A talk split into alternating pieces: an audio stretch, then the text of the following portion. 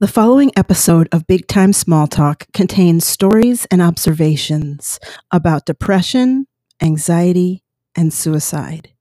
If you or someone you know needs help, please call the suicide hotline at 1 800 273 8255.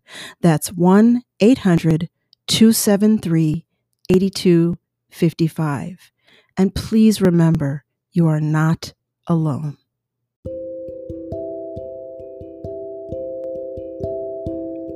Did you know that in 2018, there were close to 50,000 suicides in the United States of America? And in 2020, there were close to 60,000 suicides in the United States of America. Suicide is on the rise. Depression and anxiety also on the rise. Something is happening that we are not doing, we are not seeing, we are not aware of. Today's program, I want to take a look at depression and anxiety from a perspective of people who don't understand it. I was diagnosed with depression and anxiety in my 20s. It has been an ongoing battle, but I am happy to say I feel like I've got that battle under control. But it is still a battle that I have to fight regularly. So today, I want to share my perspective on these two horrendous disorders and how you can help someone who perhaps is in this situation or how you yourself can get help. Let's get into it.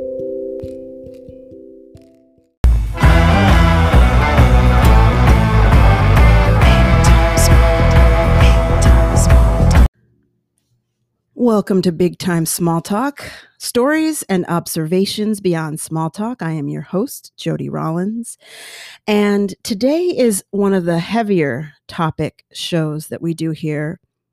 But I don't want that to be sort of any discouragement to keep listening or to feel heavy and overwhelmed. I think at the core of this topic is hope.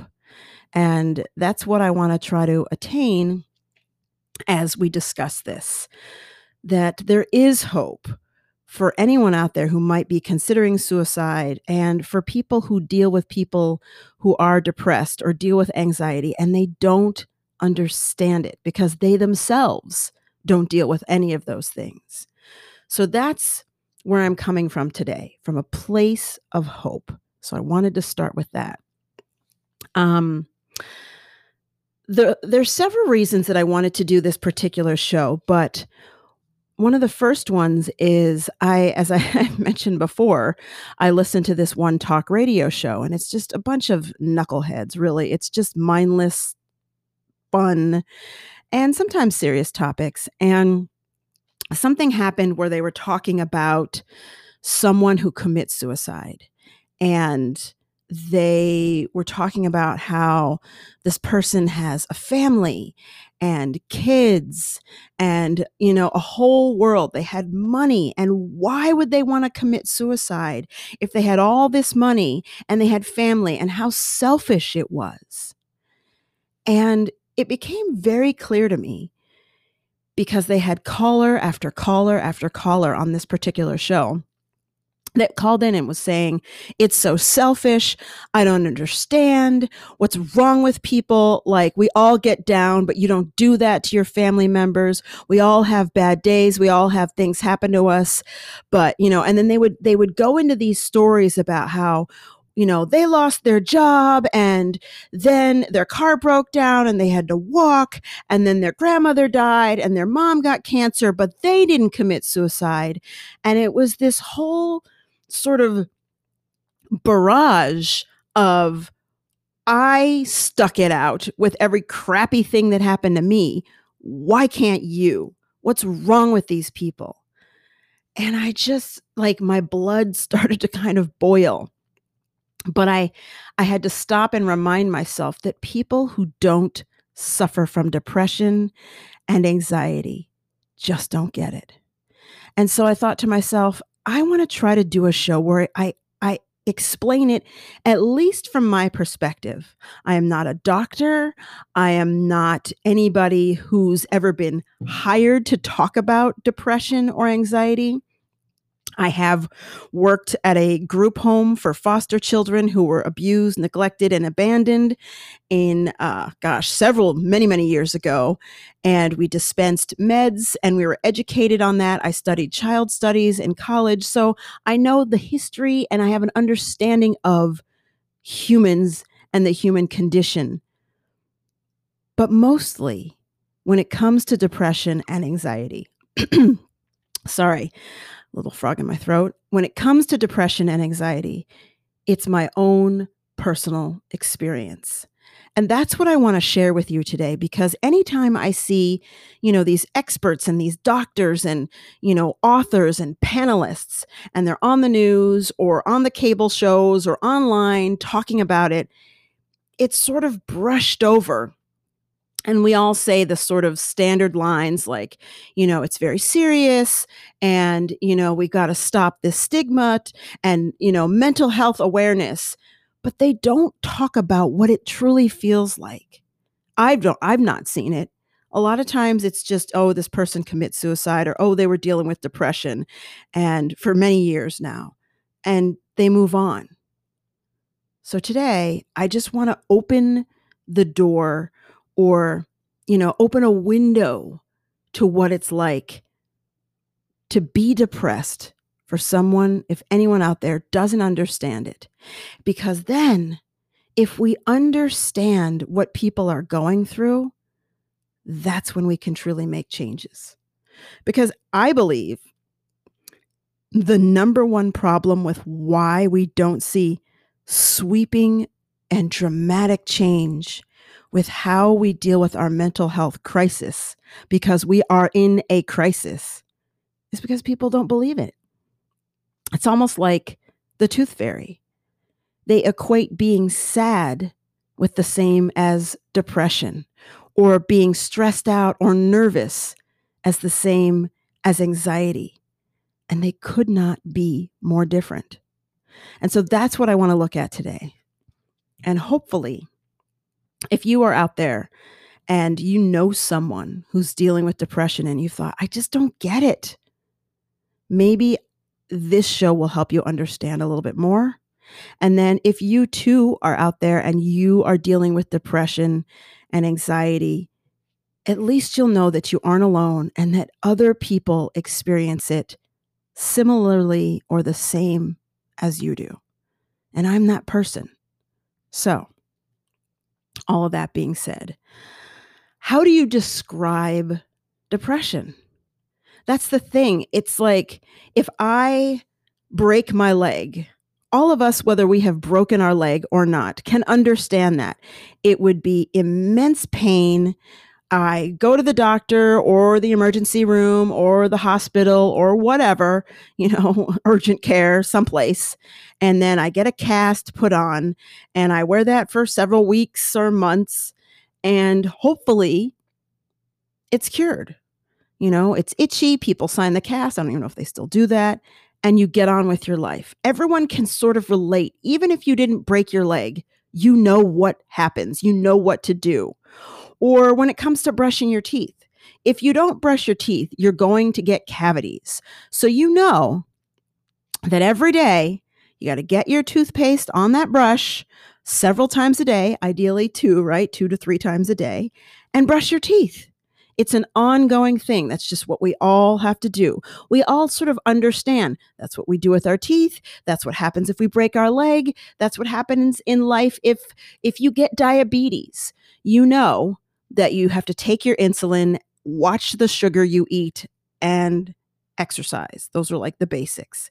We all can understand about things that touch so many people's lives. Getting a cavity or having, you know, plaque on your teeth is something we all have to deal with. Or maybe we know somebody who's dealt with diabetes or cancer. Like if you get cancer, you know, they either have to remove the tumor or treat you with radiation or chemo. Like we all sort of can wrap our brains around those things.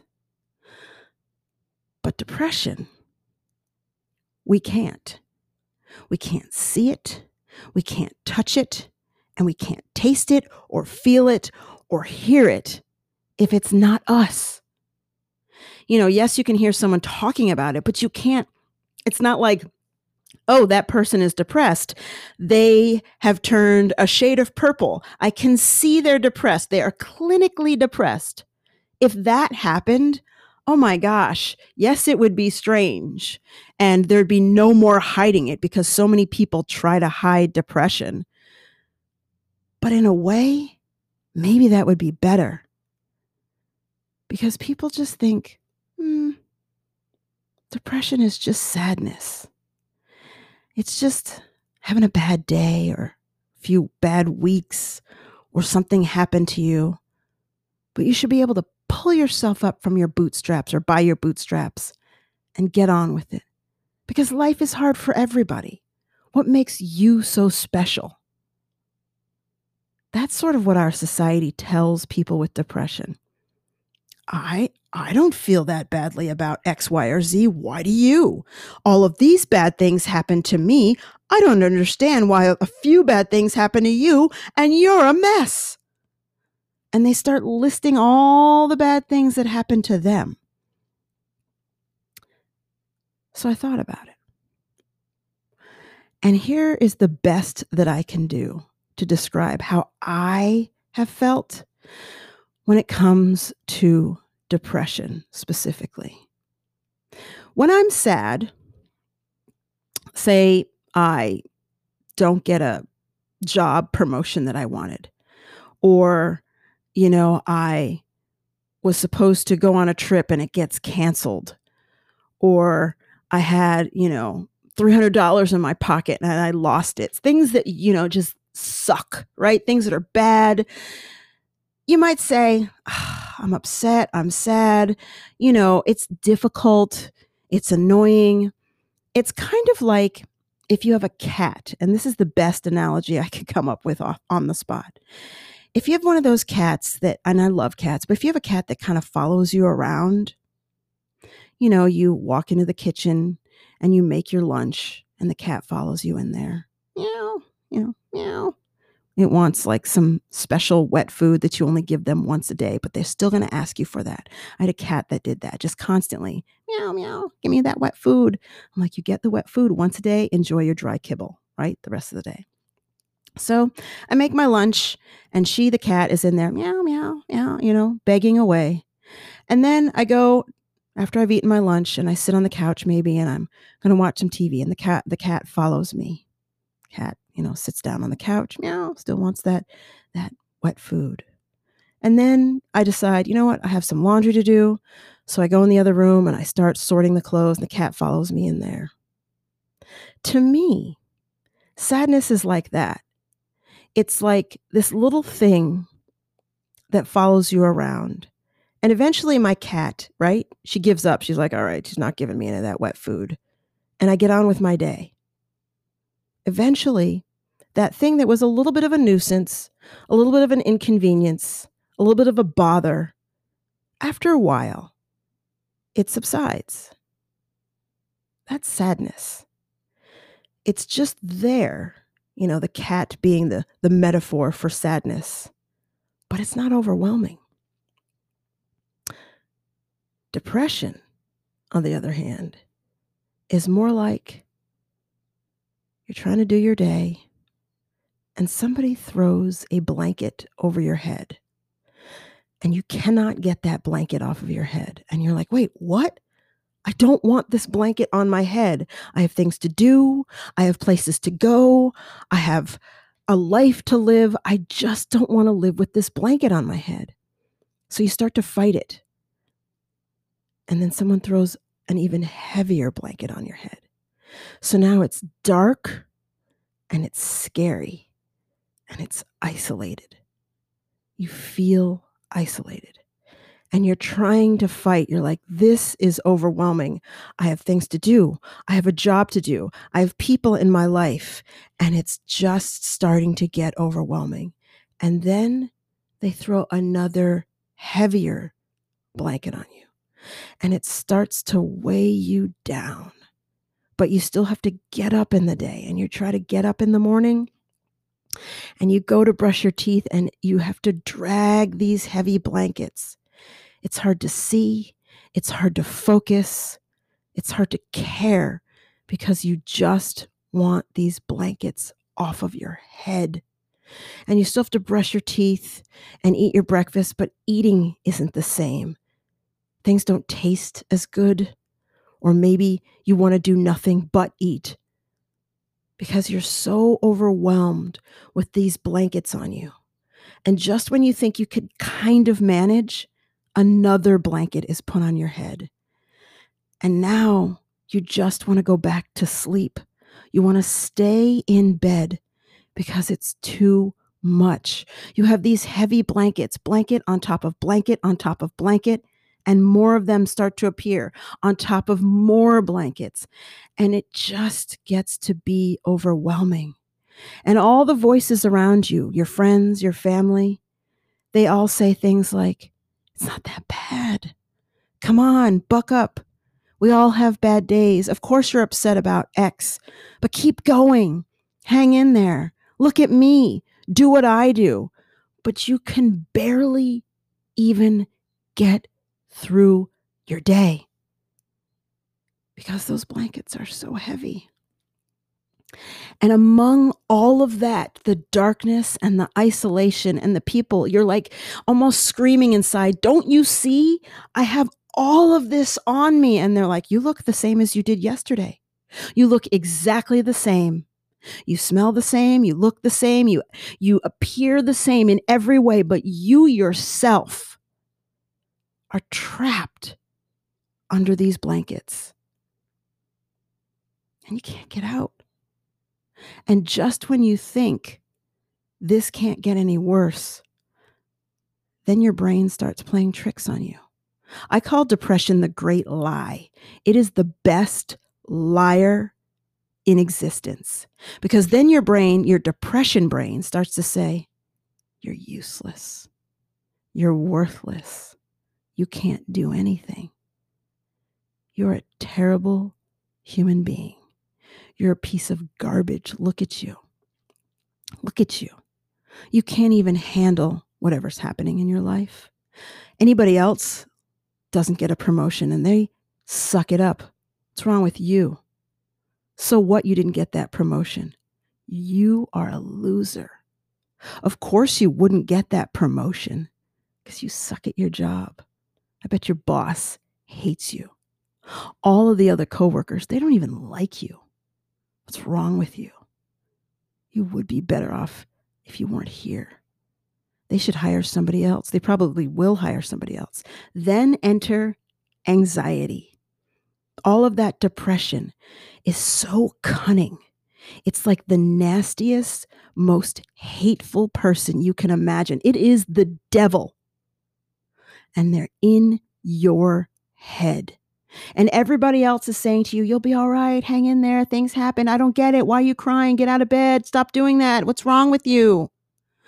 Take medication or you're on medication. Why isn't it helping? You're in therapy. Why isn't it helping? And all you hear is that hateful devil voice. You're fat. You're ugly. You're not very smart. You're not good at your job. You're a terrible mother. You're a terrible person. You're not very clean. Look at your house. Look at that pile of laundry. Loser. You can't do anything. What's wrong with you? What's wrong with you? What's wrong with you? You're too much. You're not enough. These are the things that play in your brain when you're depressed over and over and over and over again. And the rest of the world is just as sunny as it's always been, but you're under this blanket of self hatred. And it's so smothering. It's a lot. And then when the the anxiety comes in, it gets worse. I want to take a break And I want to share with you what happens when anxiety kicks in, because if that isn't enough, it gets worse. It's not just the blanket. It's not just all of those thoughts. Anxiety, it's like I had a therapist once that said it was two sides of the same coin, or depression is pain turned inward, and an anxiety, I don't know if she said anxiety is turned outward or something along those lines, but it's like it's like these two buddies and they tag team you. If you're lucky, maybe you have one or the other. Both of them suck. But when you have them together, it literally is like being tag teamed by the devil. And I want to share with you what happens when anxiety joins in. Coming up after the break. Stay with me. Welcome back. I want to take a moment, as I always do, real quick, and just say if you want to follow the show, please don't forget to click subscribe across whatever platform you're listening to, except if you're listening to Apple, where you will now click follow in the upper right hand corner. There's a little plus or a check. I think it's a plus. They changed so many things. And if you want to follow the show on social media, you can find me on Instagram at Jody Rollins. Please follow me there. I'm also on Twitter at Jody's Box, as in Jody's mailbox. And um, you can write the show if you have questions, comments, concerns, things you like, don't things that you don't like, whatever. Uh, you can write me at big time small talk podcast at gmail.com. That's big time small talk podcast at gmail.com. If you're interested in supporting the show from a financial perspective, you can go to anchor.fm or download the Anchor app and find the show and just click on support the show. There's several financial options for you to choose from, even as low as 99 cents a month, right? Would you miss 99 cents if you dropped it on the sidewalk? Probably not. All the way up to, I think, um, 19.99 a month, something like that. Yeah. So you have options. Support the show. Help out. I'm a small business. Support your small podcast businesses. I would greatly appreciate it. And thank you to those of you who do support the show financially. You know who you are, and I greatly appreciate it. On the Anchor app, you can also leave a voicemail, and sometimes I play them on the show. I love hearing from you guys. You can also just scroll down in the show notes across any platform and just click. Um, I think it says either support the show, that'll get you there, or if you want to leave a voicemail. So, again, you can do that at anchor.fm as well, or download the Anchor app. So, those are the ways you can keep in touch with the show. I love hearing from you guys. It's awesome. Don't forget to leave a review. Click those five stars. I have dropped down to, I think, 4.8, 4.9 stars, something like that. So every star counts. I try to stay at five stars. I was up there the whole time, but nobody's perfect. I can't make everyone happy, but I appreciate it. So go ahead, click those five stars because I just want to keep doing this show and the more people who see five stars the the better it is. Not that i'm going to stop doing the show but anyway. So um finally you can also leave a written review as well. Leave those words write those sentences. It really makes a difference people read them they want to know what the show is about before they sort of take the chance to invest. So thank you. I, I have been beating the drum of asking for written reviews, and I've noticed, I checked that some of you have added a written review. So thank you, thank you, thank you, thank you. I think, you know, every single one of you who have have written a review i've read them all thank you for your kind words and for those of you who haven't please go ahead and do that okay so that's that's the business got that out of the way so, to go backward a little bit here, just a little recap. As I was talking about depression and how it's like having a that blanket over your head, several blankets over your head, and it's it's it's almost smothering, right? I mean, for those of you who experience depression, maybe it's different for you, but anybody I've ever talked to has talked about the big thing is that because we look the same, right? that people don't know how much pain we're in.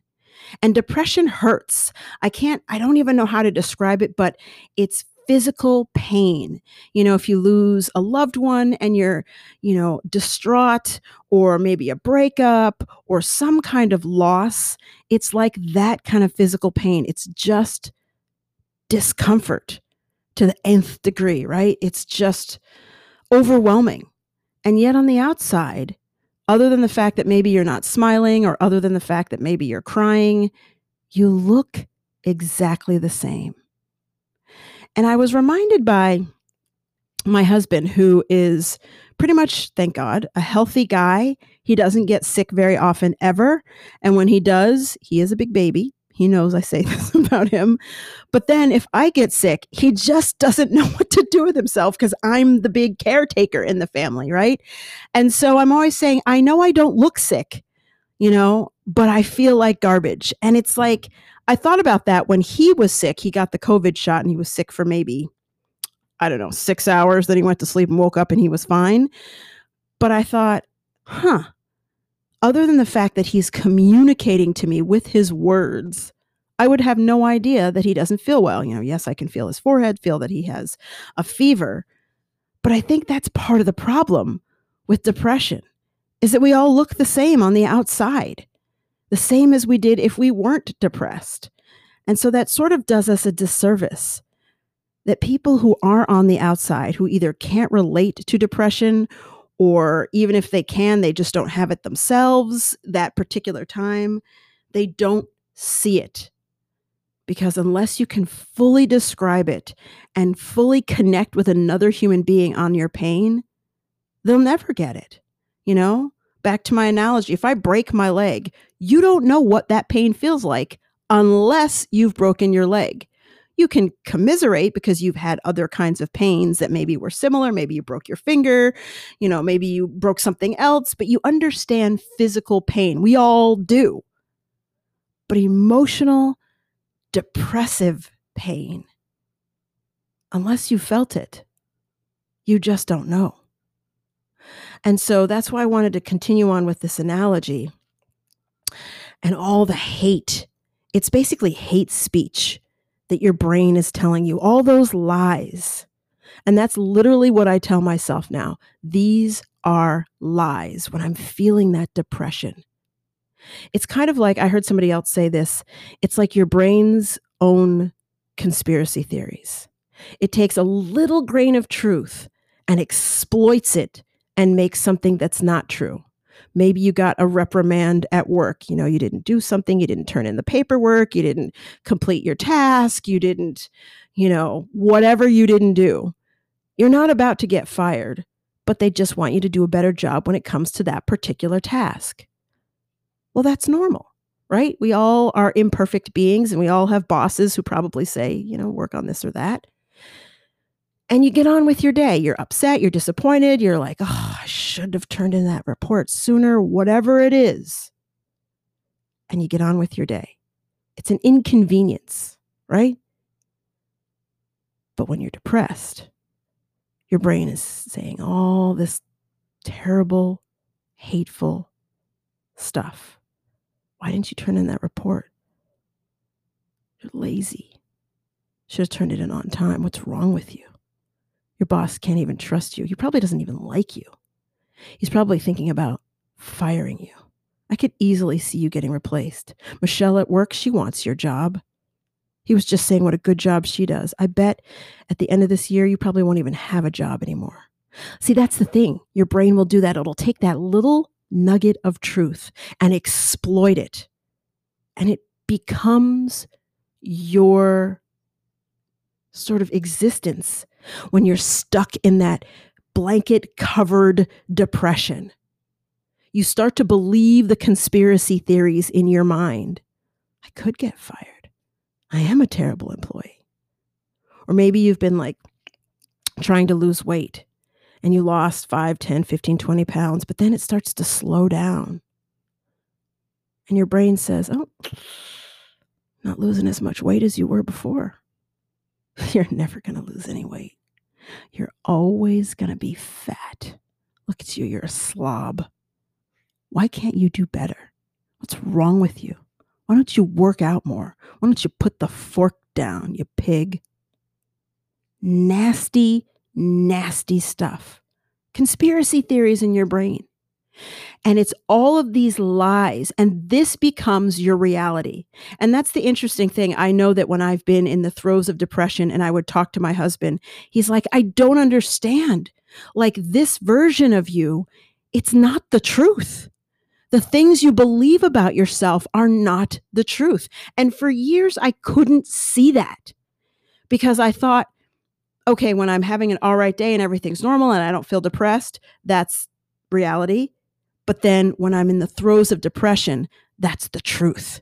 Like I finally figured out the truth. I suck. I'm terrible. I'm an awful human being. That's a horrible way to live. Horrible. It sucks. I can tell you, as someone who's experienced depression, it sucks. And the good thing is that I haven't been able to find a great cognitive behavioral therapist who teaches you to really look at what your brain is telling you. Because when I was younger, I was just like, well, this is the truth. This is my brain. My brain tells me the truth, right? My brain doesn't lie to me. It's me. But you literally almost have to separate yourself and go, this conspiracy theory garbage? Absolutely not. You are not that conspiracy theory. All of that stuff that your brain is telling you about you're a terrible employee, you're a terrible wife, you're a terrible mother, you're fat, you're ugly, you're gross is lies. And I literally sit in therapy learning how to recognize. It's almost like with politics, it's like the media is going to tell you what they want you to hear, right? But the truth is still the truth. And so your brain, when you're in the throes of depression, is like a conspiracy theory laden media. And it's sometimes difficult to just turn it off. But what you can do is recognize it.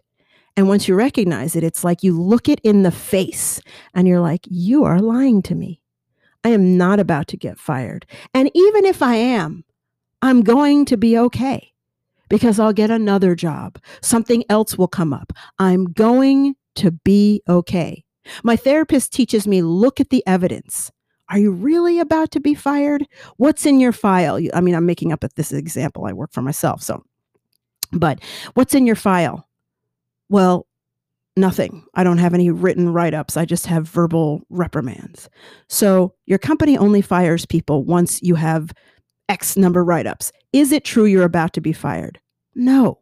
And I literally would pick through each conspiracy theory and like bust it wide open. Depression is nothing but lies and conspiracy theories. So when you're feeling all of this overwhelm and this blanket on your head upon a blanket on your head upon a blanket on your head, it's the total opposite of somebody who has a little sadness or feels bummed or slightly as they abuse the word depressed. And like oh, i'm feeling a little depressed today. That's the person who as i used in my first analogy has the cat that's following them around the room. When i'm just a little bit sad or a little bit bothered a little bit upset it's the cat that follows me from room to room. It's there but i can get on with my life. Depression is those blankets or are those blankets on my head and i can't escape them. And it's all that noise that garbage, those lies. And if you're lucky, you have a good therapist, you have a good support system, maybe you've done some self help classes or books or something, listen to a podcast, audiobooks, and you're able to decipher the truth from the lies. It still hurts. It's kind of like for me, depression is like a cold. You know, you feel it coming on. It's like, uh oh, here it comes. You know, they talk about um, people with epilepsy when they're about to get a seizure, they have a, what they call an aura where they can tell the seizure is coming. And so many people can prepare, or like they have a seizure dog that senses that aura and they know what to do. So maybe you might sit down and go, okay, I'm about to have the seizure, or, you know, dial 911 or your husband or something. Depression has an aura, at least for me. And again, I'm only speaking from my personal experience where it starts to come on. And it gets very dark and it takes however long it takes. Sometimes it takes a day, Sometimes it takes two. Sometimes it takes a week. Generally speaking, it's not any more than that, but it takes time to sort of work through beating up these conspiracy theories. And that's literally what I do. I'm like punching that thing left, upper hook, upper hook, sucker punch, cut, cut, cut. I'm like, oh, you think I'm lazy? Boom. No, I'm not. Look what I've done. And I start giving myself evidence. I'm like, you started your own company from your basement. Well, I didn't have a basement, but from in my pajamas in my apartment in Los Angeles. Boom, take that. You sold that company and lived without working off of the money you made off the company that you sold. When you were 29, you had an idea and you Googled how to make a business plan. Boom, shut up. When you were this age, you did that. Boom, sucker punch. And I start beating down the conspiracy theories. You have your own podcast when you were afraid to do it. Pow! And it's almost like the conspiracy theorists are like, you know, oh, what are we going to do? Let's hit her with some more lies. Yeah, but look at you now. Look at your company. It was affected by COVID. Right. But I'm still standing and I'm coming back. Pow, bang, sucker punch. And I fight back. Now, I'm not saying that this works for everybody, but a lot of cognitive therapists are talking about how they have really helped people with depression. And it literally is teaching yourself to fight back against your own conspiracy theorist laden brain. And as you do, you tamp them down. It's almost like you're playing a video game and it's like, there goes one, there goes another, and it still hurts. You still feel like you have a blanket on your head, but slowly, there goes one blanket. Slowly, there goes another blanket. And you just keep going. And eventually, like I said, it's like a cold. You know, with a cold, you have a sore throat, maybe you have a cough, stuffed up nose, a slight fever, you're tired, maybe achy. And slowly but surely, all of your symptoms start to go away. And then after a while, you're just left with a slight cough and maybe a, the sniffles and then you get better. That's what happens anytime I go through like a depressive sort of episode. I have to go through the storm. I beat that crap down and then I come up and each blanket slowly starts to be removed. And again, sometimes it's hours, days, or a week, and I, I can be free again. And then I'm right back to the great Jody that I was before. Great as in healthy, sustainable, able to conquer things. Things don't bother me. I don't know why depression comes and goes. I'm not even sure that doctors know. Some say it's physiological, some say it's like what happens to you, circumstances, some say it's your history. There's many theories. But that's when it's just depression. As I said before the break, the tag team can happen where you get anxiety. Anxiety is like this, for me, an internal shaking.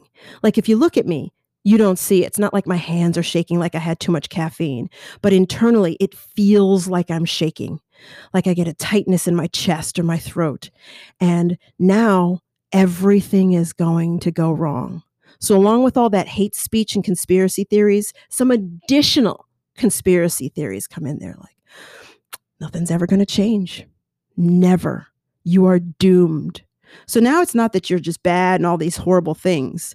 It's that you're lost. You're a lost cause. It'll never change. You're worthless. What's the point? And it's just like this, like energy, but it's the wrong kind of energy. And it's like, it's like a fire inside you and it's burning. So you're already in pain from the depression, but the anxiety comes in and it almost like short circuits your brain when you're trying to talk about it. It's you can't you can't focus as well as you could if you weren't feeling depressed and anxious. You know, anything happens and it feels huge and overwhelming and you just want to cry and people want you to communicate and explain what's going on. I remember I had a boss this is years ago probably like 20 years ago and whenever there was an issue he would sit the employees down and you know say you didn't do this and wanted to go over that and i would just get overwhelmed with anxiety i start to cry whenever i'm like anxious or upset or angry the tears start to flow. I know a lot of my girlfriends are like, that happens to me too. And people think you're sad when you cry. And yes, I'm sure I was sad too, but I was angry and anxious and overwhelmed. And so now I'm embarrassed because I'm crying at my job with a man who does not understand. Most men, in my opinion, don't. Yes, there are men who get depression and anxiety too, but your average dude doesn't even understand his own emotions, let alone some crying chick in the office.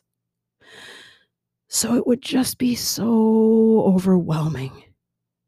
And that's the thing for me anxiety it's just like keeps coming. It's like this this these waves that just hit you of doom and gloom. And i'm someone who has never ever planned to commit suicide. If what I described to you in the last 20, 30 minutes sounds awful, imagine how bad it has to be for someone to commit suicide. I know that in my darkest, darkest days, when I feel the most depressed, there's that little voice that's like, you don't even need to be here. Nobody would miss you. Your husband could find another wife. Yeah, he'd be sad, but he has his family. What's the point? Most of your family's gone because I have had so much loss. The only person I have left in my life that's my family of origin is my mother and two distant cousins. That's it. I don't have any other family members. So then the depression and anxiety just plays on that. You don't have anybody when you die, if you go to heaven, which I think I would, you can see all your relatives. Why do you need to be here? This world is filled with so much racism and hate and pain and loss and destruction. Then you have this global perspective, right? And you start to feel like, yes, I can't do it anymore. My life isn't going to get any better. All of this garbage But again, that is conspiracy theories and lies. Depression and anxiety are cunning. They will cut you to the quick, and it hurts. But again, after everything I've said today, the one thing I've never done is plan a suicide. And I know that if it was that bad for me, how much more worse it has to be for someone to take their own lives. That's how it's not selfish because you just want the pain to stop. You don't want to die. You just want the pain to stop. It's like imagine your arm is in a vice and it's just tightening and tightening and tightening, and the pain is immense. The cracking of your bones, the pressure on your blood vessels you don't really want to amputate your arm. You just want the pain to stop. That's what happens with people who commit suicide. They buy into their own conspiracy theories and they're in so much pain that they choose to end it. And that is so terribly sad. It's not selfishness, it's immense pain. And I just, I wanted to do this show because so many people do not understand about depression and anxiety.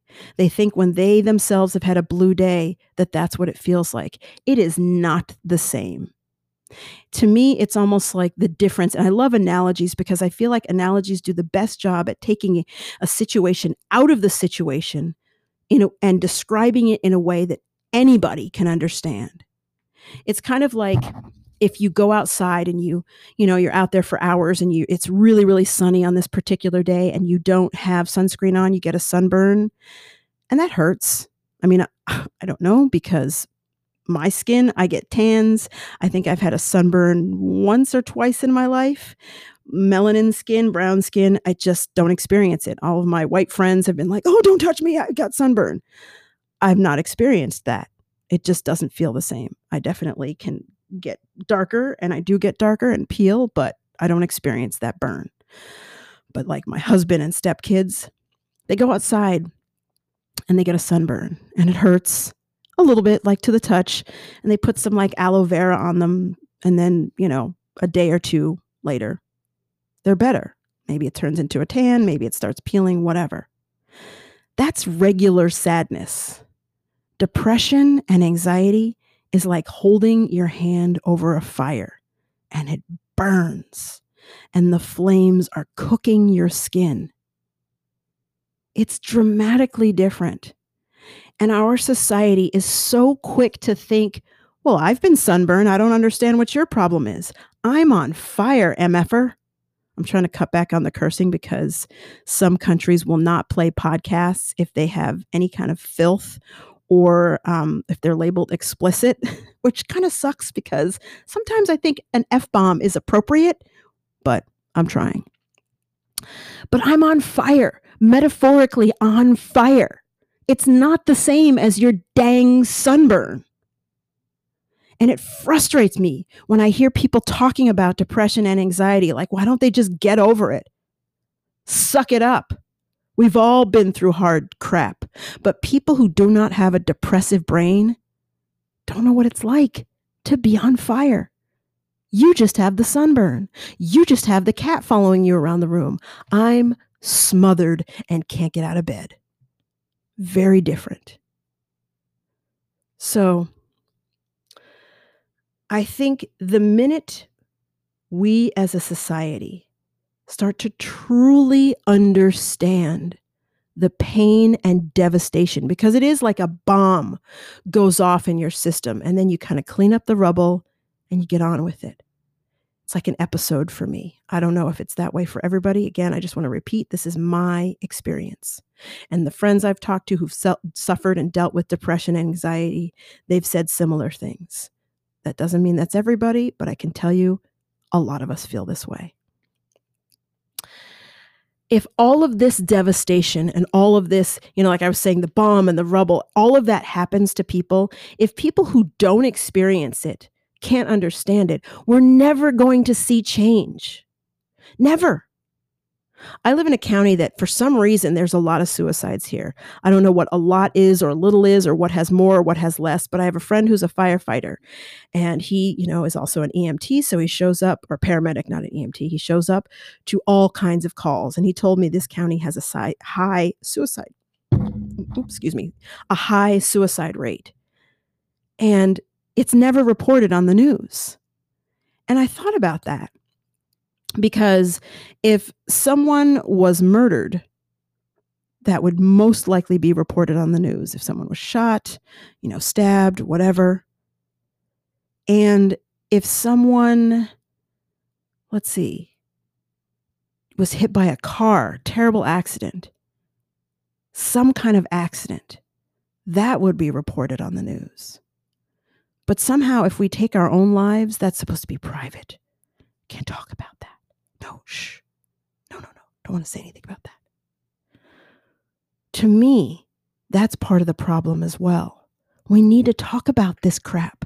We need to educate ourselves and create true understanding so that people who are in the throes of depression or dealing with immense and extreme anxiety do not feel like they're all alone so that they know that it is temporary. As the saying goes, suicide is a permanent solution to a temporary problem. It just is. We need to talk about it.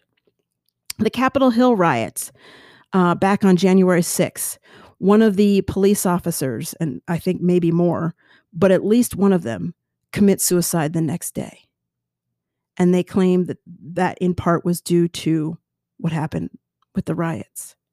And the family hasn't talked about it, and that's their right. You know, they're suffering, they're going through pain, and I understand that.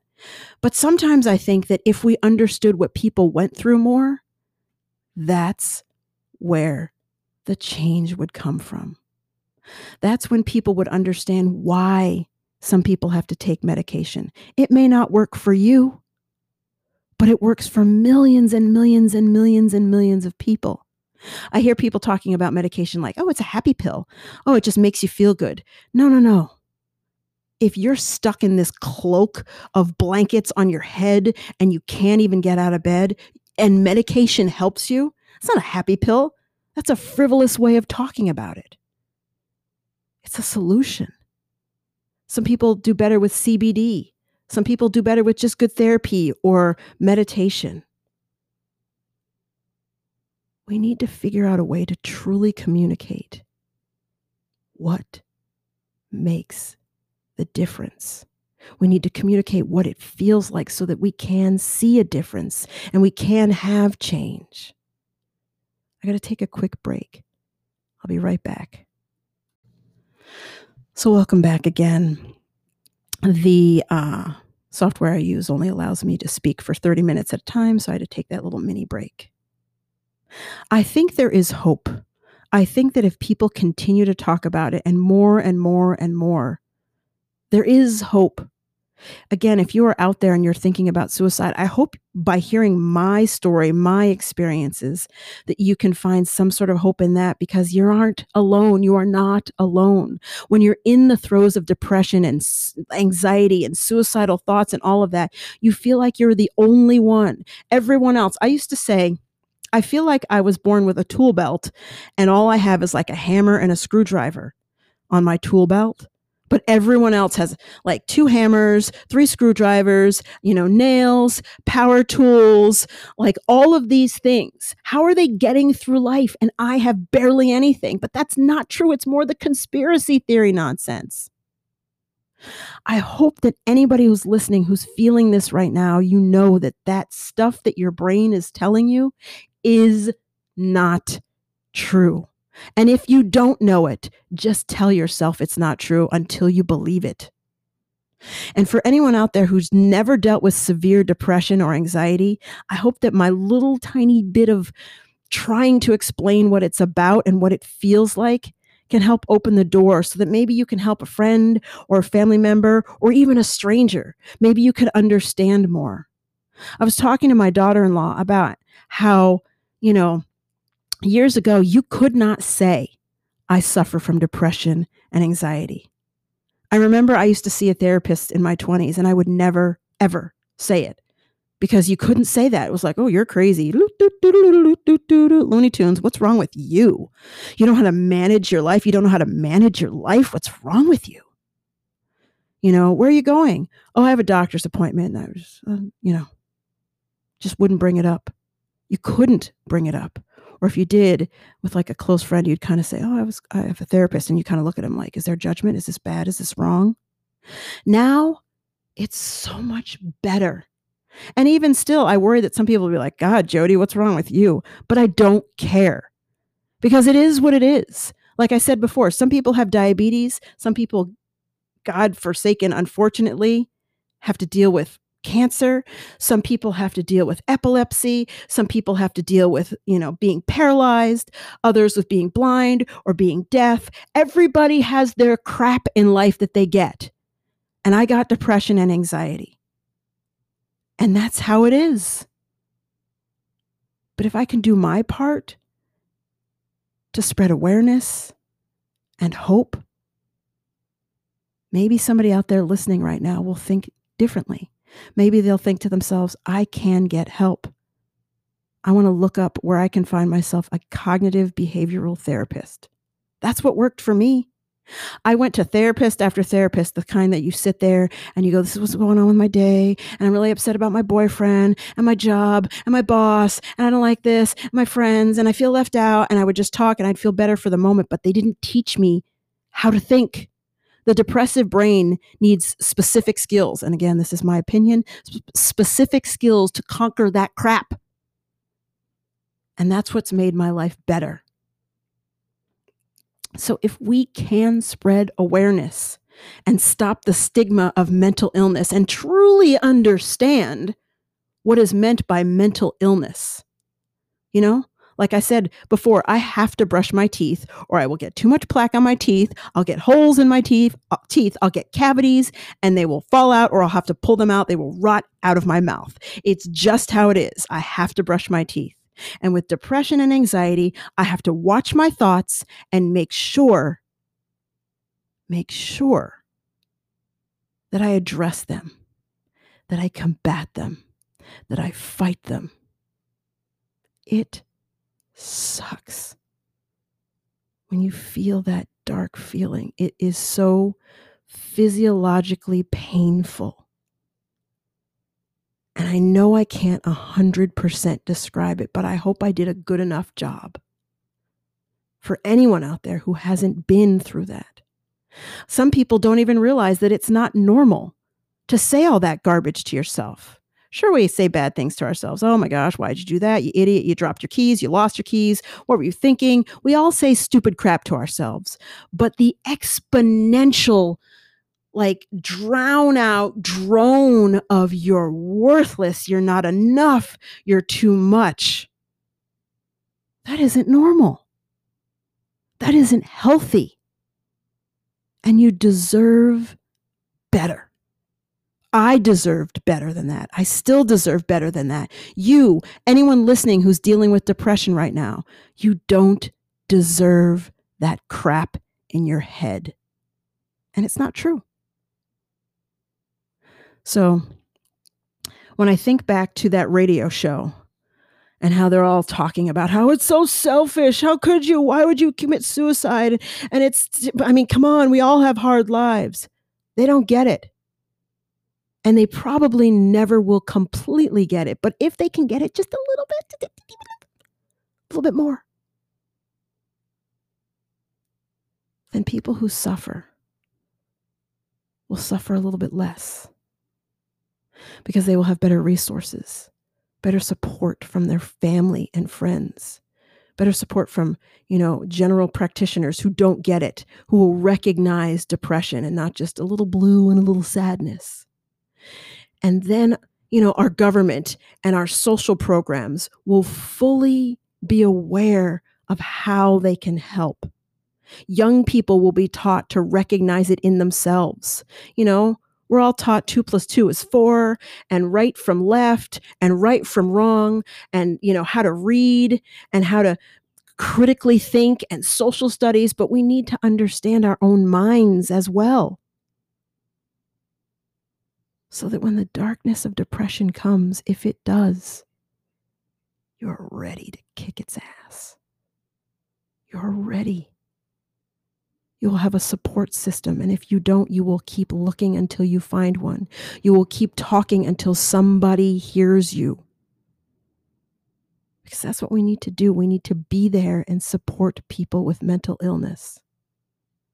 If you broke your leg and I was like, come on, get up and walk, you'll be fine. Dust off your backside and get going. That would be ridiculous. What's wrong with you? Why are you limping? Toughen up. Oh my gosh, you're being a baby. You're only seeking attention. You're fine. So what? All of these things happen to everybody. What, you think you're special? What about my life? Why do you think your leg's such a big deal? Oh my God, get over it. You're always complaining. No one would say that to a person with a broken leg. You take them to the doctor. You support them. You, you put their arm around your shoulder and you help them get into the car and you help them heal. That's what we need to do with depression and anxiety. Not finger point about why aren't they strong enough. That only makes it worse. It makes the people who are going through this feel more depressed and more anxious and more alone. But they are not alone because millions and millions of people are suffering from depression and anxiety. So there is hope. There is change. And it's a weird thing to be like a young person and then all of a sudden, oops, I'm 50. How did that happen? And to see the change. I can look back in my you know, teens, 20s, 30s, and even 40s, the difference between how our society talks about mental health, the fact that I can talk about it, is a beautiful thing. And I hope that it'll only get better. I believe in my heart of hearts that as we grow as a society, as we learn more, as we accept what it is, and maybe as doctors and psychologists and psychiatrists understand the brain more, maybe there will be a cure and a complete fix. And we'll just, you know, hundreds of years from now, we'll go, oh my God, remember when people used to suffer from depression and anxiety? Here's this old podcast that people still listen to, that girl. I don't know about that, but but until then, I think there is hope. There is hope for you. If you have this, for me, for everyone out there listening who doesn't, there's always hope. I started this show with a little special announcement about the suicide hotline, and I want to end this show. If you need help 24 7, if you're feeling overwhelmed and depressed and anxious and you don't have anyone to talk to or you don't have a good support system, call the suicide hotline number. 800 273 8255. And if you aren't suicidal, but you just need help, find someone to talk to and keep talking till someone hears you. Maybe your spouse or boyfriend or friends don't get it. There are resources, Google them. The suicide hotline will not talk to you if you're not suicidal. So if you need help, just someone to listen there are 12 step programs you can go to for overeaters, drugs, alcohol. A lot of times you will get all of those things mixed in when you have depression and anxiety. If you go to 12 step programs, they are 100% free and they, were, they are all over the country. There is hope. There is hope. There is hope. Don't ever forget that. That's my story. I'm sticking to it. You are not alone.